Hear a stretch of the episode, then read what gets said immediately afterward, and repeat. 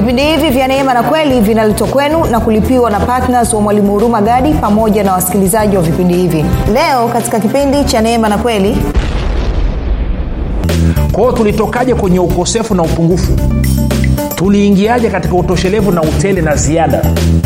Ni kwa sababu tulitambua mwenye haki anapewa utoshelevu lakini anapewa na ziada kwa ajili ya kufadhili na kukopesha kufuatana na wakorintho wa pili 9 kwamba anapewa mkate uwe chakula na anapewa mbegu ya kupanda. Sasa nataka nikuulize swali wewe unayenisikiliza. Wewe ni mlaji ama ni mpandaji? Kama ni mlaji mungu atakupa ya kula tu. Kama ni mpandaji atakupa ya kupanda. Kama ni mlaji na mpandaji atakupa ya kula na atakupa ya kupanda. Ili nini? Hiyo unayopanda aweze kuizidisha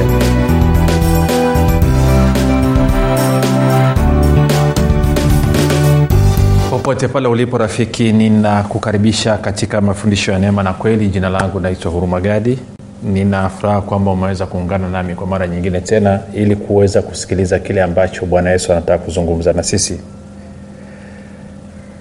Kumbuka tu mafundisho ya neema na kweli yanakuja kwako kila siku muda na wakati kama huu yakiwa na lengo la kujenga imani yako wewe unayenisikiliza ili uweze kukua na kufika katika cheo cha kimo cha utumilifu wa kristo kwa lugha nyingine ufike mahali ufikiri kama kristo uweze kuzungumza kama kristo na uweze kutenda kama kristo. Zingatia kwamba pasipo imani hawezekani kumpendeza mungu kwa maana wale wanamwendea lazima waamini yuko na kwamba mungu huwapa thawabu wale wamtafutao kwa bidii.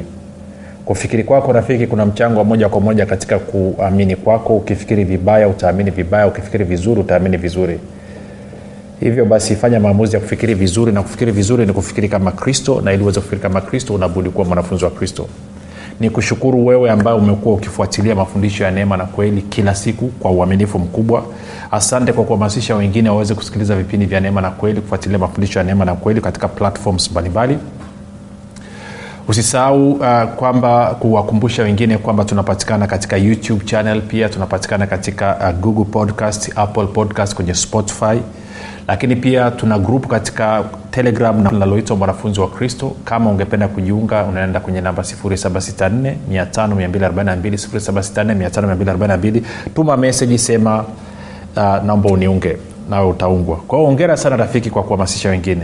Ni kushukuru wewe unayefanya maombi kwa ajili ya vipindi vya neema na kweli wasikilizaji wa vipindi vya neema na kweli pamoja na timu yangu mimi pamoja na timu yangu nzima. Asante sana kwa kazi yako iliyo njema. Ni kushukuru pia wewe ambaye umeamua kuwa patna ukishiriki kwa kusapoti vipindi vya neema na kweli kupitia fedha na uchumi wako asante sana.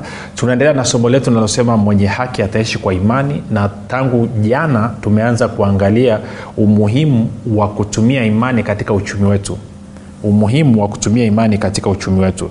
Sasa kama utakumbuka jana nilikupa tafsiri kutoka kwenye kamusi ya wikipedia nini maana neno uchumi? Anasema uchumi ni jumla ya shughuli zote za binadamu zinazolenga kutosheleza mahitaji yao zinazolenga kutosheleza mahitaji yao. Sasa kumbuka tunasema mwenye haki ataishi kwa imani. Kwa hiyo tuende tukaangalie picha ya kwenye bibilia nikakuonyesha sehemu ambayo inakubaliana na hichi ambacho kinazungumzwa. Eh? sikie anasema uchumi ni jumla ya shughuli zote za binadamu zinazolenga kutosheleza mahitaji yao zinazolenga shughuli za binadamu zinazolenga kutosheleza mahitaji yao tuko sawasawa kwa hiyo tuende kwenye zaburi ya 37 mstari wa 25 zaburi ya 37 mstari wa 25 anasema nalikuwa kijana nami sasa ni mzee lakini sijamwona mwenye haki ameachwa wala mzao wake akiomba chakula. Kwa hiyo daudi anatueleza standard ya maisha ya mwenye haki na tunafahamu kufuatana na bibilia mwenye haki anatakiwa aishi kwa imani. Abakuki 24 warumi 117 wagalatia 311 na waibrania 138 kwao daudi anavyosema mwenye haki ajawai kuona mwenye haki ameachwa maana yake anazungumza kwamba mtu anaishi kwa imani. Imani iliyo kwa nani? Imani iliyojikita kwa mungu. Mtu ambaye imani yake iko kwa mungu na katika nini? Ufalme wa mungu anasema nalikuwa kijana sasa nimekuwa mzee. Sijawai kuona mwenye haki ameachwa wala mzao wake akiomba chakula. Kwa maneno mengine haiwezekani ni impossible. Haiwezekani mwenye haki akapungukiwa. Tunakwenda sawasawa haiwezekani mwenye haki akapungukiwa. Sasa huu mstari watakatifu wengi wanaujua lakini wanausema wakati wanapitia mchapiko. Na huu mstari hauzungumzii mchapiko. Huu mstari unazungumzia utele kasikiliza kitu hichi. Nitasoma mstari ule wa 25 tena lakini safari nitaenda mpaka mstari wa 26 anasema hivi nalikuwa kijana nami sasa ni mzee lakini sijamwona mwenye haki ameachwa wala mzao wake akiomba chakula. Mchana kutwa ufadhili na kukopesha na mzao wake hubarikiwa. Sasa hoja nikwambie kitu. Very interesting. Angalia anachosema hapa mstari wa 26 mchana kutwa ufadhili na kukopesha. Kwa hiyo anasema mwenye haki sio tu kwamba anatakiwa awe na utoshelevu wa mahitaji yake lakini mwenye haki anatakiwa awe na ziada ya kufadhili na kukopesha. Tunakwenda sawasawa rafiki? Hayo ndo maisha ya mwenye haki. Ndio maana anasema mwenye haki ataishi kwa imani. Sasa nikuulize swali. Jana tuliongea kidogo na leo nataka tuongee je maisha yako yanafanania picha hii? Je maisha yako yanafanania picha hii? Tena nikakuonyesha sehemu nyingine alafu tutarudi hapa. Hmm. tuende kwenye zaburi ya 112 ndio maana jana nikakwambia kwamba ni muhimu ukasikiliza. Mwambie rafiki yako mwambie ndugu yako edha ana kazi ama ana kazi ana biashara ama ana biashara. Kama ameokoka kama amezaliwa mara ya pili mwambie asikilize. Kwa sababu gani? Kama hatumii imani katika kazi yake hatumii imani katika uchumi wake muda si mrefu ibilisi atamshambulia. Kwa sababu mishale yote ya adui inazimwa kwa imani. Kwao kila mtu anatakiwa kujifunza namna ya kuishi kwa imani katika uchumi wake angalia zaburi ya 112 anza mstari wa kwanza anasema hivi amebarikiwa mtu yule anasema haleluya heri yani amebarikiwa mtu yule amchae bwana apendezwae sana na maagizo yake. Wazao wake watakuwa hodari duniani kizazi cha wenye adili kitabarikiwa. Sasa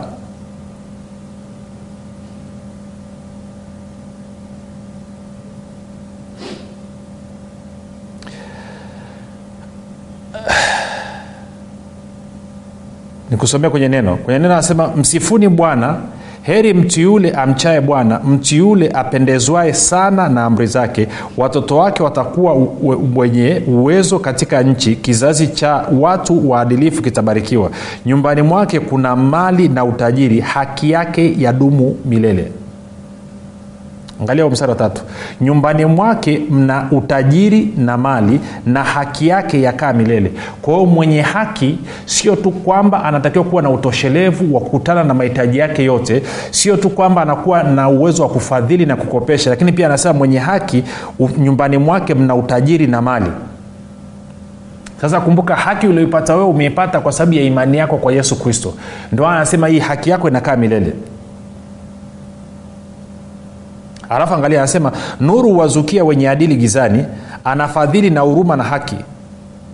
Kwao huyu mtu alafu anasema angalia mstari wa tano heri atendaye fadhili na kukopesha atendaye mambo yake kwa haki. Sikiliza rafiki bibilia anavyosema kwamba siionee haya injili kwa maana ni uweza wa mungu uletaa uokovu kwa kila aminie kwa myahudi kwanza na kwa myunani pia. Maana ndani ya injili haki ya mungu inadhihirika. Toka imani hata imani. Mwenye haki ataishi kwa imani. Maisha ya mwenye haki ndio haya ya kuwa na utoshelevu wa maeneo maake chakula ina, ina, inawakilisha mahitaji yako yote. Lakini pia anasema uwe na uwezo wa kufadhili na kukopesha lakini pia anasema kwa mwenye haki nyumba yake imejaa nini? Nyumbani mwake mna utajiri na mali. Hayo ndo maisha ambayo tumeitiwa na haya yote tunayapata kwa imani. Tunakwenda sawasawa rafiki? Sa turudi kule kwenye zaburi ya 37 nikuonyeshe kitu afu nadhani nikupigia stori moja itakusaidia zaburi ya 37 tuende na mstari wa 25 na wa 26 25 na 26 anasema hivi nalikuwa kijana nami sasa ni mzee. Lakini sijamwona mwenye haki ameachwa wala mzao wake akiomba chakula. 26 mchana kutwa ufadhili na kukopesha na wazao wake hubarikiwa. Angalia kubarikiwa kwa mzao wako kuna uhusiano pia wa moja kwa moja katika kufadhili na kukopesha. Wengine huwa wanasema kwamba mwalimu mimi, mimi sina shida ya fedha sina shida ya chote nimejitosheleza mimi okay kama umejitosheleza kwani usifanye kwa sababu ya uzao wako? Kuna connection hapa.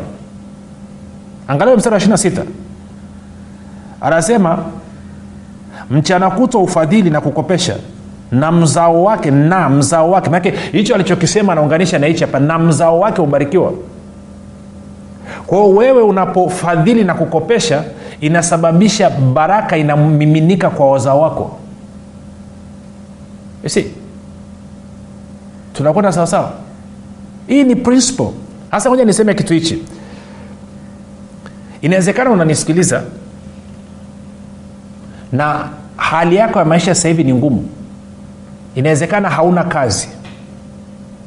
Hauna shughuli yoyote ya kuweza kukuingizia kipato. Na hujui mahali pa kuanzia. Na una maswali na umeokoka na inawezekana walikuambia ukiokoka mambo atakuwa safi. Sasa umeokoka lakini hali haijageuka. Ama inawezekana pia unanisikiliza kwamba uko kwenye kazi ama kwenye biashara lakini huna utoshelevu kama maisha ya mwenye haki yanavyozungumzwa hapa. Kuna upungufu na ukosefu. Na shauku yako ni kwamba uchumi wako utoke kwenye upungufu na ukosefu uchumi wako uingie kwenye utoshelevu na utele. Kumbuka uchumi unahusiana na mahitaji ya mtu. Kwa hiyo ndio shauku yako sasa nikugusie niku, niku, niku maisha ya mwenye haki yanavyokwenda. Kwa sababu mwaka elfu mbili na tisa nilikuwa kwenye position ifuatayo. Moja sina kazi. Mke wangu naye hana kazi. Nyumba tunayokaa wakati huo tunalipa kodi milioni tatu na laki sita ada ya mtoto shule ilikuwa ni almost karibu milioni tatu kama na nusu kama nakumbuka vizuri. Ama milioni nne around there. Hiyo ni elfu mbili na tisa. Tuna kagari kamoja kanahitaji mafuta tunahitaji umeme na kadhalika. Tunahitaji kuna bili ya umeme kuna bili ya maji kuna habari ya kula. Mke wangu ana kazi mimi sina kazi. Sasa najua ukinasema nasema wewe chizi nini? Mlezaji mkakaa kwenye nyumba ya milioni tatu na laki sita mtoto anasoma kwenye, kwenye, kwenye, kwenye, kwenye shule ya milioni nne. Na gani? No, no, no. nitakueleza kwa nini. Ni kwa sababu kabla ya hapo mimi nilikuwa nafanya kazi. Nikaamua kuacha kazi mwaka elfu mbili na nne kwenda kwenye biashara. Biashara zikaota mbawa nikafeli totally failure. Kwa sababu mungu alikuwa hana nafasi katika kunisaidia. Ufalme wa mungu kuwa una nafasi. Kwa nikaingia kwenye tatizo kubwa la pombe. Then elfu mbili na nane bwana yesu ananrudisha kwake. Elfu mbili na tisa mke wangu alikuwa anafanya kazi benki ya dunia. Aka, kazi mkataba ukaisha.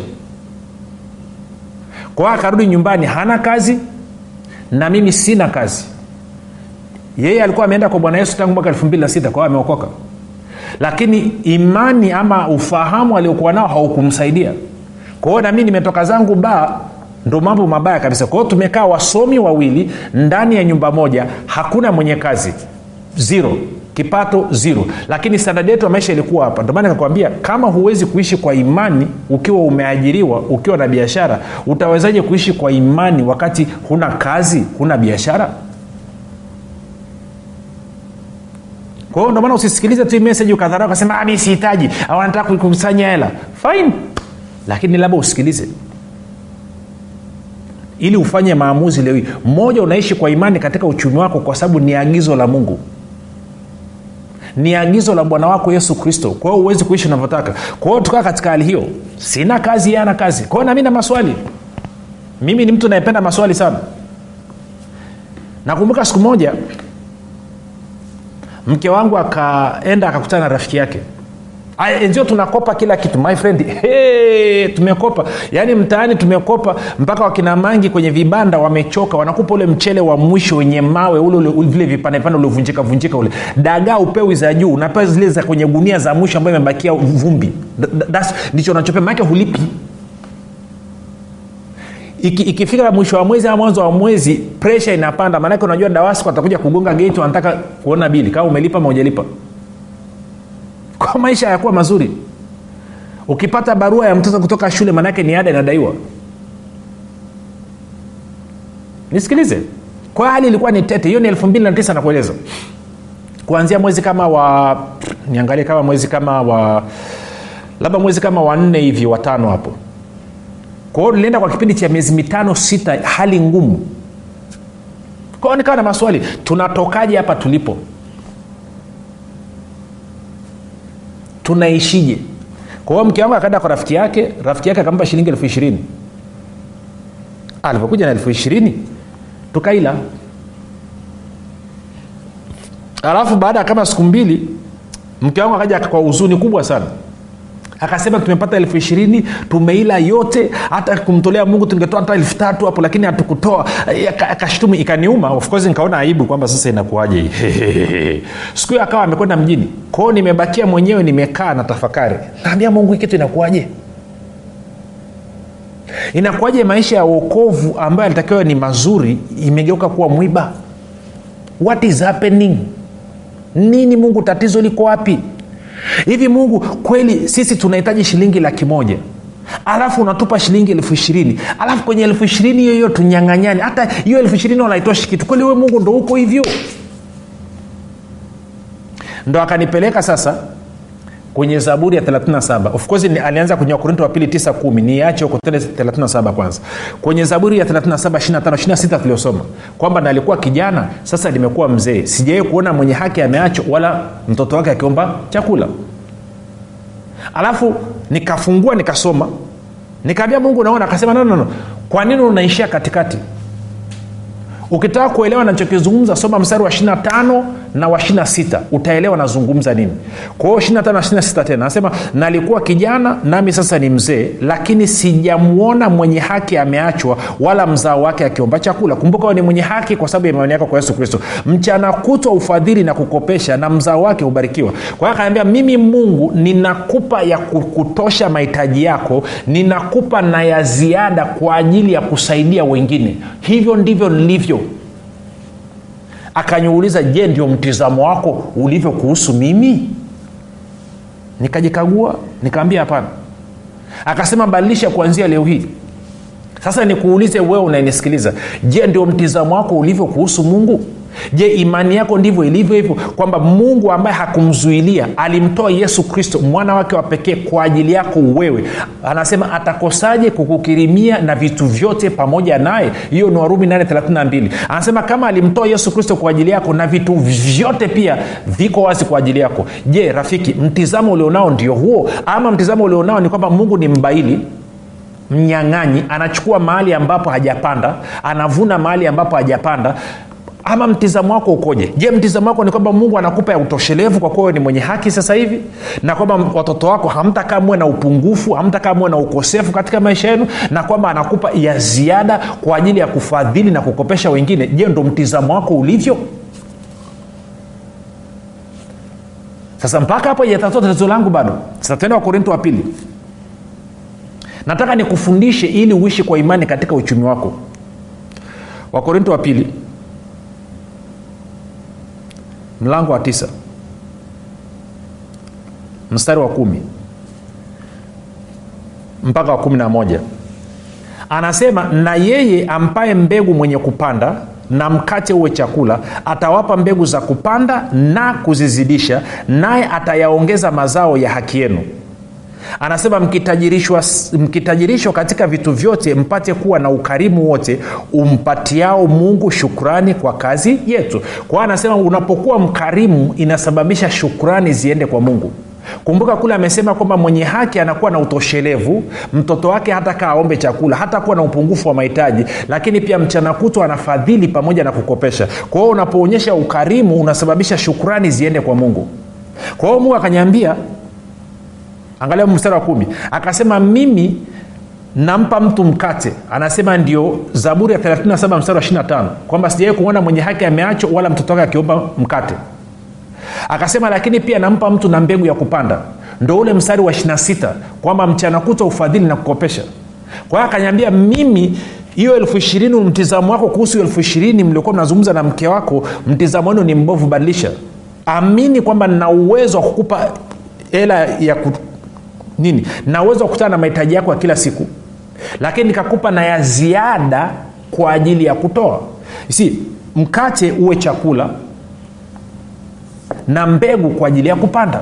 Sasa kumbuka ukisoma wakorinto wa pili mlango wa tisa kuanzia mlango wa nane na wa tisa anazungumzia fedha hazungumzii kitu kingine chochote anazungumzia fedha. Kwa mbegu inayozungumzwa hapa na chakula kinachozungumzwa hapa ni fedha. Kwamba ana uwezo wa kukupa hela ya matumizi ya kutosha mahitaji yako yote ya kila siku lakini pia ana uwezo wa kukupa ya ziada kwa ajili ya kutoa. Sasa angalia mstari wa kumi anasema na yeye ampaye mbegu mwenye kupanda na mkate uwe chakula atawapa mbegu za kupanda na kuzizidisha naye atawaongeza ya mazao ya haki yenu kwa hiyo akaniambia sababu kwamba huna utoshelevu ni kwa sababu hujawahi kuniangalia hivyo. Hujawahi kuwa na imani kwamba wewe ni mwenye haki uwe na imani kwamba mimi namtunza mwenye haki wangu. Lakini pia hujawahi kuwa na imani kwamba mimi nina uwezo wa kukupa ya ziada. Nikaambia okay nielezee natokaje katika hii hali sasa niingie katika utele akaambia ngoja nikufundishe nikupe mfano. Akaambia kwa mfano na shilingi elfu hamsini umepata elfu hamsini mahali pap. Akaniuliza matumizi yako sasa hivi kwa wiki ni shilingi ngapi? Nikamwambia matumizi yangu kwa wiki sasa hivi ni shilingi elfu thelathini kwa sababu ya hali tulionayo. Kwao natumia elfu thelathini kwa wiki. Hiyo ni mwaka elfu mbili na tisa. Akaambia okay basi unapopata elfu hamsini kumbuka elfu tano ni fungu langu la kumi. Unabakiwa na ngapi? Nikaambia nabakiwa na elfu arobaini na tano. Akasema kwenye elfu arobaini na tano toa elfu thelathini yako ya matumizi unabakiwa na ngapi? Nikaambia nabakiwa na elfu kumi na tano. Akanyambia elfu thelathini ni mkate wako wa kula na elfu kumi na tano ni mbegu yako ya kupanda. Anasema hiyo mbegu ukiipanda mimi nitaizidisha. Sijui kama unaona hiyo kitu. Alafu angalia mstari wa 11 anasema mkitajirishwa katika vitu vyote. Kwao unapopanda hiyo mbegu anasema ninaizidisha lakini pia ninakutajirisha katika vitu vyote. Kwao nitarudia tena. Kwamba umepata elfu hamsini toa elfu tano yake fungu la kumi. Unabakiwa na shilingi elfu arobaini na tano. Toa mahitaji yako shilingi elfu thelathini ndo ilikuwa wakati wangu mimi huo. Unabakiwa na shilingi elfu kumi na tano. Nazungumzia bajeti ya wiki. Kwao akanyambia toa hiyo elfu kumi na tano kama mbegu. Akanyambia kabla hiyo wiki haijaisha hiyo elfu kumi na tano itakuwa imerudi. Alafu pia na mavuno yako yataanza kuja. Nkaambia okay akaja mke wangu kamwelezea nimepata ufunuo. Sikiliza unajua tena wanandoa wanavyobishana. Akasema usiniletee mambo yako hapa. Nikamweleza hakunielewa. Nikaambia okay utaona. Sasa nisikilize. Nikaaminia baada ya siku tatu tulikuwa tunataka kampuni fulani ka usafi kadogo. Tukapata cheki ya shilingi laki moja na themanini. Ni muujiza muda hautoshi nitaendelea nao kuelezea kesho. Nikaambia sasa hii hapa hii hapa ni mkate. Hii ni yakula tuko sawa najaribu ukarimu wa mungu kuona. Baada ya siku tatu nikapata elfu hamsini. Takielezea kesho ilivyokuwa. Nikawambia sasa hii hapa ni mbegu. Tuende tukapande tupeleka kwa mchungaji mmoja kwenda pastor alice. Peleka kwa pastor alice mwambie tunasimamia wakorinto wa pili tisa kumi. Akaipeleka jioni. Kesho yake asubuhi akaja binamu yake akatusalimia akatupa dola mia moja kumbuka dola mia moja kwa wakati ule ilikuwa ni shilingi laki moja na hamsini elfu. Kwao hamsini yangu ile elfu hamsini ambayo ni mbegu imezidishwa. Maana sema nazidisha anazidisha mbegu zilizopandwa. Kwao hamsini ikaja laki moja na hamsini hamsini hamsini tatu. Tunakwenda sawasawa sijui kawa nanyelewa nichokizungumza rafiki. Baada ya hapo tukachukua ile elfu hamsini tukaiweka tuka matumizi laki moja nzima tukaitoa ikapandwa kwenye huduma ya kwangu wakati ndo naanza. Nikatoka na mtumishi mgine tukaenda kwenye maombi. Tukamwaminia bwana atazidisha mbegu zetu na kututajirisha. Nikiwa nimeenda kwenye maombi morogoro mke wangu akapata kazi contract kwenye kakampuni ketu ya, ya shilingi ubalozi wa marekani shilingi milioni moja na laki sita. Baada hapo tukaenda milioni saba na kadhalika na kadhalika na kadhalika. Kwao tulitokaje kwenye ukosefu na upungufu tuliingiaje katika utoshelevu na utele na ziada? Ni kwa sababu tulitambua mwenye haki anapewa utoshelevu lakini anapewa na ziada kwa ajili ya kufadhili na kukopesha. Kufuatana na wakorinto wa pili tisa kumi kwamba anapewa mkate uwe chakula na anapewa mbegu ya kupanda. Sasa nataka nikuulize swali wewe unayenisikiliza. Wewe ni mlaji ama ni mpandaji? Kama ni mlaji mungu atakupa ya kula tu kama ni mpandaji atakupa ya kupanda. Kama ni mlaji na mpandaji atakupa ya kula na atakupa ya kupanda. Ili nini? Hiyo unayopanda aweze kuizidisha. Hicho kitu mbona kinaelekwa kwenye kilimo? Ukila mbegu zote nini kinatokea? Sindio unakumbuka ule mbo sijui anani nasema mkulima kala mbegu anataka kutuua na njaa mkulima. Kwao wakristo wengi ninyi mmekuwa ni walaji na mungu amekuwa mwaminifu katika kuwapa yakula lakini unaonaje ukapanua imani yako ukaaminia sio tu yakula ukaanza kuaminia pia ya kufadhili na kukopesha ukaanza kuaminia pia ya kutoa ukaanza kuaminia kwamba mungu akupe na mbegu? Kama ungependa kufanya hivyo hatua ya kwanza ni kumpokea yesu kristo kama bwana mwokozi wa maisha yako. Sema bwana yesu naamini kwa moyo wangu wote kabisa ulikufa ukafufuka kwa ajili yangu na kukaribisha katika maisha yangu. Uwe bwana na mwokozi wa maisha yangu asante kwa maana mimi sasa ni mwana wa mungu. Rafika umefanya haya maombi mafupi. Tuandikie tujulishe mahali ulipo tuweze kufurahi na wewe. Na kukabidhi mikononi mwa roho mtakatifu ambako ni salama. Mpaka hapo tumefika mwisho. Kesho usikose nitaifafanua zaidi. Jina langu naitwa huruma gadi na yesu ni kristo na bwana kwa nini usifanye maamuzi sasa ya kuwa patna wa mwalimu huruma gadi katika kueneza injili kwa njia ya redio kupitia vipindi vya neema na kweli? Ungana na mwalimu huruma gadi sasa. Ubadilishe maisha ya maelfu ya watu kwa kuwa patna wa vipindi vya neema na kweli katika redio. Kwa kutuma sadaka yako ya upendo sasa kupitia nambari 0764500242 au 0673500242 au 7895242 kila unapotoa sadaka yako ya upendo tambua kwamba bwana atakufanikisha katika mambo yako yote unayoyafanya. Mungu ataachilia kibari cha upendeleo katika maisha yako na hivyo kufungua milango yote iliyokuwa imefungwa. Bwana ataachilia neema maalum ambayo itasababisha utoshelevu katika maeneo yote ya maisha yako. Mungu aliyemtuma mwalimu huruma gadi kupitia yesu kristo atawajibika katika kuhakikisha anakujaza mahitaji yako yote sawasawa na wingi wa utajiri na utukufu wake. Katika kristo yesu utafaidika na maombi maalum yanayofanywa na mwalimu huruma gadi pamoja na timu yake kwa ajili ya partners na watu wote wanaochangia vipindi vya neema na kweli. Ili baraka ya bwana izidi kutenda kazi kwa ufanisi katika maisha yako. Fanya maamuzi sasa ya kuwa patna wa mwalimu huruma gadi katika vipindi vya neema na kweli kwa njia ya redio ili ueneze injili ya ufalme wa mungu na kufanya mataifa yote kuwa wanafunzi wa kristo kama bwana yesu alivyoagiza. Ushiriki wako ni muhimu sana katika kufanya wengine wamjue yesu kristo. Tuma sadaka yako ya upendo sasa kupitia nambari 7645242 au 6735242 au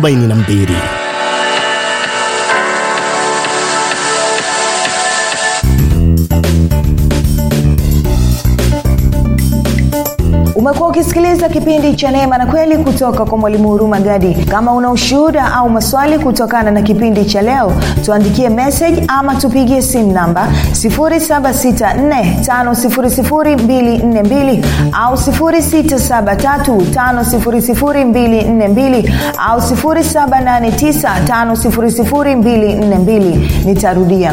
7645242 au 6735242 au 7895242 pia usiache kumfolo mwalimu huruma gadi katika facebook instagram na twitter kwa jina la mwalimu huruma gadi pamoja na kusubscribe katika youtube chaneli ya mwalimu huruma gadi kwa mafundisho zaidi